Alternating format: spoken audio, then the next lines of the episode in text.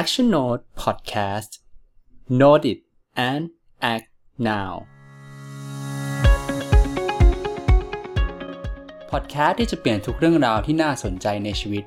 มาบรรจุอยู่ในพอดแคสต์ที่เข้าใจง่าย และสามารถนำไปใช้ได้จริง สวัสดีครับ ผมแม็กพิเศษในตอนนี้เราจะอยู่ในซีรีส์ของนักแปลงร่างความรู้ ที่จะมาเปลี่ยนความรู้จากหนังสือ สื่อต่างๆ ที่น่าสนใจ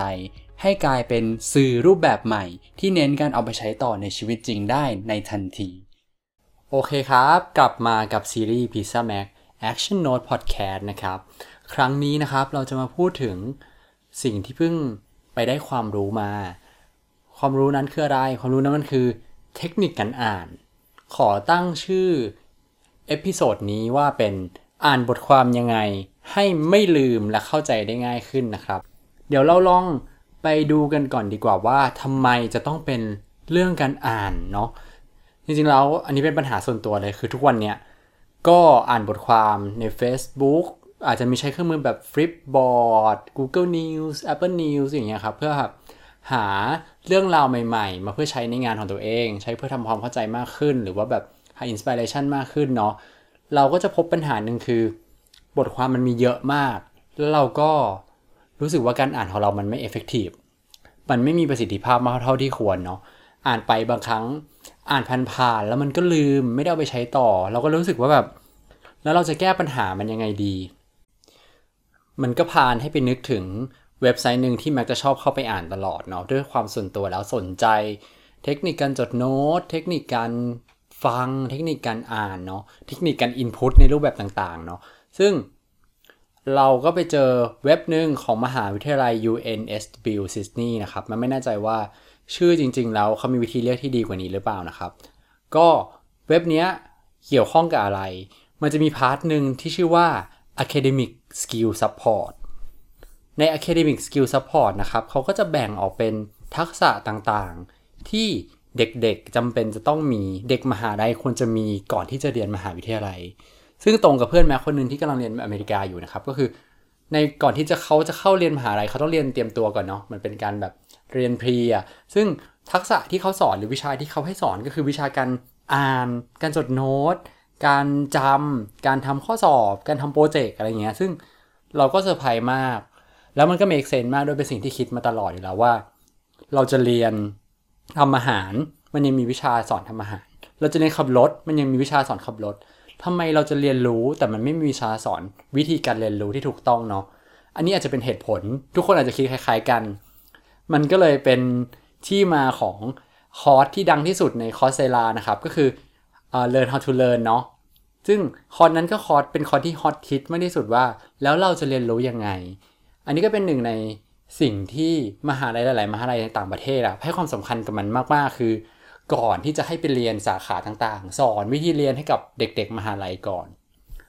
บทความหนึ่งที่อ่านแล้วรู้สึกว่าชอบมากแล้วจะมาตอบปัญหาที่แม็กเจออยู่เนี่ย มันคือบทความที่ชื่อว่า Reading for Understanding the SQW3R Method นะครับ หรือจริงๆแล้วมันคือเทคนิคการอ่านนี่แหละ เทคนิคการอ่านยังไงให้เข้าใจได้ง่ายขึ้น โดยเทคนิคนี้นะครับ เป็นเทคนิคของ คนที่ชื่อว่า Francis P. Robinson นะครับ เป็นนักจิตวิทยาด้านการศึกษาของอเมริกานะครับ ก็คือเขาเขียนหนังสือไว้ในตั้งแต่ปี 1946 หนังสือชื่อว่า effective study นะครับ อันนี้อ้างอิงมาจากวิกิพีเดียเนาะ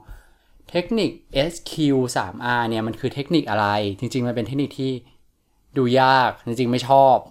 เดี๋ยวเดี๋ยวจะสอนสรุปเป็นแบบของตัวเองละกันเนาะ ขอแปลงร่างความรู้เป็นของตัวเองละกัน แต่ อธิบาย original ให้ฟังก่อน SQ3R นะครับ ซึ่งย่อมาจากอะไรบ้าง S ย่อมาจาก survey Q ย่อมาจาก question R ย่อมาจาก read R ที่ 1 ย่อมาจาก read W ย่อมาจาก read บวก write ก็คืออ่านแล้วก็เขียน R ที่ 2 มาจาก recall R ที่ 3 มาจาก review เนาะ อันนี้คือ original มันเนาะ ดี๋ยวแม่จะขอแปลงร่างมันออกมาเป็นสิ่งที่ง่ายกว่าเดิมนะครับ โดยขอแบ่งออกเป็น 2 step step แรกเรียกมันว่า scan step ที่ 2 เรียกว่าอ่านแล้วจำหมายความว่า ถ้าเราเจอบทความหนึ่งที่เราอยากอ่านเนาะ เราลองสแกนมันก่อนว่าแบบสิ่งที่มันอยู่ในบทความนั้นมันคืออะไร แล้วเราค่อยเริ่มอ่าน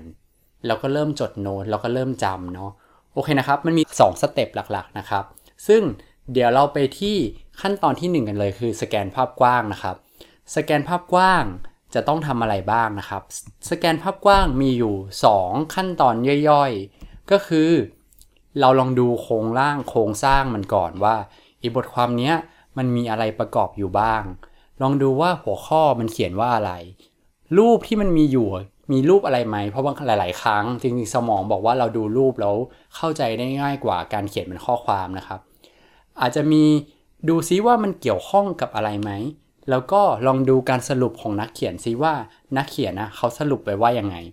อ่านแบบคร่าวๆนะครับ ลองดูแบบกว้างๆ บทความนี้พูดถึงอะไร หลังจากนั้นเราไปลองใช้เทคนิคหนึ่งคือการตั้งคำถามกับตัวเอง อันนี้น่าสนใจมากพออ่านตอนแรกแล้วก็แบบโหว้าวมาก มันคืออะไรเขาบอกว่า เราลองถามเกี่ยวกับบทความนี้หลังจากเราอ่านคร่าวๆสแกนคร่าวๆไปเนาะว่า เรื่องเนี้ย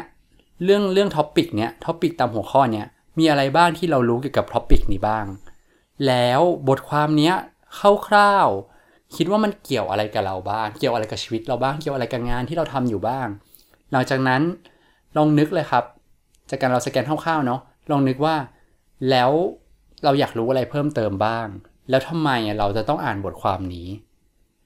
ความน่าสนใจก็คือ พอเราถามพวกนี้แล้วหาคำตอบให้กับตัวเองคร่าวๆได้เนาะมันก็จะทำให้เรารู้สึกว่าเราอะสนใจกับบทความนี้มากขึ้น จริง ๆ บางคำถามมันจะเป็นการสแกนความสนใจ จริงๆ ถ้าเราลองสแกนว่าแบบเอ้ยทำไมเราต้องอ่านบทความนี้วะถ้าคำตอบที่เราได้เร็วๆก็คือเฮ้ยเราไม่ได้อยากอ่าน เราแค่แบบรู้สึกว่ามันดึงดูดเรา แต่จริงๆเราเราไม่ได้แบบมีเรื่องอะไรที่ต้องอ่านอ่านบทความนี้เลย เราจะได้ปิดมันทิ้งเนาะจะได้ไม่ต้องเสียเวลา แต่ความน่าสนใจอีกอย่างหนึ่งก็คือ บางครั้งการที่เขียนคำถามไว้อะครับ มันจะทำให้สมองเราอะระหว่างอ่านแบบลงดีเทลในสเต็ปถัดไปเนาะเราจะรู้สึกว่าเราจะโฟกัสกับมันมากขึ้น เหมือนเรากำลังหาคำตอบในสิ่งที่เราถามอยู่นะครับ โอเคเนาะจบขั้นตอนแรกก็คือการสแกนภาพกว้างนะครับ ตอนนี้เราจะเห็นโครงคร่าวๆ และบทความมีอะไรอยู่บ้าง เป็นองค์ประกอบนั้นอยู่บ้างเนาะอันที่ 2 คือเราลองตั้งคำถามกับตัวเอง คุยกับตัวเองว่า เราอยากรู้อะไรบ้างจากบทความนี้นะครับ ไปขั้นตอนที่ 2 เลย ขั้นตอนที่ 2 คือการอ่าน แล้วก็จำแล้วก็จด โอเคเนาะอ่านแล้วก็จำแล้วก็จด ซึ่งในการอ่านแล้วก็จำแล้วก็จดเนี่ยนะครับแม็กจะขอแบ่งออกเป็น 2 step คร่าวๆ step แรกคือ อ่านจดจำอ่าก็คือลองอ่านเลยอ่านอ่านแบบลง detail อะอ่านแบบอ่านหนึ่งรอบอ่านให้แบบละเอียดเลยครับ แล้วเราอ่านเพื่ออะไรอ่านเพื่อตอบคำถามที่เราตั้งไว้ ลองหาคำตอบในคำถามที่เราตั้งไว้ดูเนาะว่าแบบในบทความนี้มีคำตอบนั้นไหมเนาะอันที่ 2 ก็คือ อ่านไปแล้วลองเดาซินักเขียนนะก่อนที่เขาจะเขียนนะเขาคิดอะไรอยู่เขาถึงเขียนออกมาเป็นบทความนี้ ลองหาความในใจของเขาจากบทความที่เขาเขียนสิเหมือนกำลังอ่านจดหมาย แล้วก็ลองลองดูว่า คนที่ส่งจดหมายให้เราเขารู้สึกยังไงอยู่ เขามีเมนไอเดียอะไรอยู่ในจดหมายของเขาหรือบทความของเขาเนาะมากกว่านั้นก็อาจจะลองดูรูปประกอบแล้วลองดูว่า รูปประกอบแต่ละรูป กราฟแต่ละกราฟมันหมายความว่ายังไงมันลิงก์กันยังไงเนาะโอเค หลังจากอ่านเรียบร้อยแล้ว ถึงเวลาอ่านอีกครั้งหนึ่งแต่คราวนี้อ่านไปด้วยและจดไปด้วย มีเทคนิคหนึ่งอยู่ก็คือ อ่านจบหนึ่งพารากราฟแล้วก็สรุปเมนไอเดีย ลงสมุดของเราเนาะที่สำคัญต้องสรุปเป็นภาษาตัวเองนะครับ มันจะได้ผ่านความคิดของเรา แล้วก็กลายมาเป็นความรู้ที่เราสร้างมันขึ้นมาใหม่เอง และก็ลองดูซิว่าอาจจะจดเพื่อตอบคำถามที่เราตั้งไว้ก็ได้ว่าแบบถ้าคำถามไหนได้คำตอบแล้ว เราก็ลองจดมันลงไปนะครับ อันนี้ก็จะจบ step ที่ 2.1 ก็คืออ่านจดแล้วก็จำนะครับ step 2.2 หลังจากนั้น เมื่อเราลองอ่านแบบเชิง detail เราลองจดโน้ตแล้ว ถึงเวลาที่เราจะปิดสมุดแล้วนะครับ เราลองปิดสมุด step นี้ถ้าเป็น original จะเรียกว่า recall เนาะเป็นเทคนิคหนึ่งที่ทำให้เราสามารถจำบางอย่างได้ดีขึ้น ก็คือปิดสมุดไปเลย แล้วลองนึกดูว่าสิ่งที่เราจดสิ่งที่เรารู้เกี่ยวกับบทความเนี้ยหรือว่าเรื่องเรื่องนี้คืออะไรโอเคเนาะหลังจากนั้นลองเปิดสมุดครับ ลองเช็คดูว่ามันตรงไหม กับสิ่งที่เราจดไป สิ่งที่เรานึกอะตรงกับสิ่งที่เราจดไปไหม ถ้าตรงโอเคแปลว่าเราเราเราเข้าใจมันแหละ แต่ถ้ามันไม่ตรงลองกลับไปอ่านซ้ำนี่ครับว่าแบบในสมุดโน้ตที่เราจดมันเป็นยังไงเนาะโอเคพอเรานึกเสร็จแล้วเช็คแล้วว่าตรงไหมสิ่งที่เราจำได้มันตรงกับสิ่งที่เราจดไหมเนาะขอให้ลองกลับอีก step หนึ่งซึ่ง step นี้ส่วนตัวคิดว่าใครจะทำหรือไม่ทำก็ได้นะครับ ก็คือลองเอาสิ่งที่จดเนี่ยไปเช็คกับต้นฉบับอีกรอบ คือถ้าเราจำไม่ได้ แปลว่าสิ่งที่จดกับต้นฉบับ มันอาจจะขาดขาดเกินเกินพอยที่สำคัญไปเนาะลองกลับไปดูต้นฉบับกับสิ่งที่เราจด ถ้ามันไม่ตรงกันอยู่ หรือว่ามันยังไม่พอเราอาจจะจดเพิ่มไปก็ได้ ก็ประมาณนี้ หลังจากนั้นทำยังไงสเต็ปถัดไปก็คือทำแบบนี้แหละครับ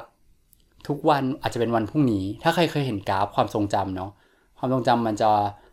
ทุกครั้งที่เรามีได้จำเรื่องใหม่ๆอะ พรุ่งนี้วันลืนนี้ ความทรงจำมันก็จะลดลงไปเรื่อยๆเนาะถัดไปหรือวันพรุ่งนี้เนาะเราก็ลองทำแบบนี้อีกลองรีคอร์อีก ลองนึกซิว่า บทความที่อ่านมาเมื่อวานนะมันพูดถึงเรื่องอะไรนะเราจำเมนไอเดียเรื่องอะไรได้บ้างนะนักเขียนเขาพูดถึงอะไรบ้างนะ หรือว่าคำถามที่เราค้างอยู่มันตอบได้หมดหรือยังนะ ลองนึกดูแล้วก็ลองเปิดสมุดเช็คอีกรอบหนึ่งเนาะที่เราจดมา ซึ่งถ้ามันตรงหมดทำแบบนี้สักสองสาวัน เราก็สามารถจำมันได้แหละคราวนี้ความทรงจำของเราจะกลายไปเป็นความทรงจำที่ถาวรมากขึ้น ซึ่งเวลาถึงเวลาที่เราจะต้องหยิบความรู้หรือความทรงจำเหล่านี้ไปใช้อะมันจะถูกดึงไปใช้ได้ง่ายขึ้นเนาะ อันนี้ก็จะเป็นเทคนิคง่ายๆนะครับในการช่วยทำให้การอ่านบทความ การอ่านคอลัมน์ หรือการอ่านข่าวใหม่ๆ ของเราในแต่ละวันที่จำเป็นจะเอาไปใช้ต่อเนาะสามารถมีประสิทธิภาพมากขึ้นได้นะครับ เดี๋ยวตอนหน้า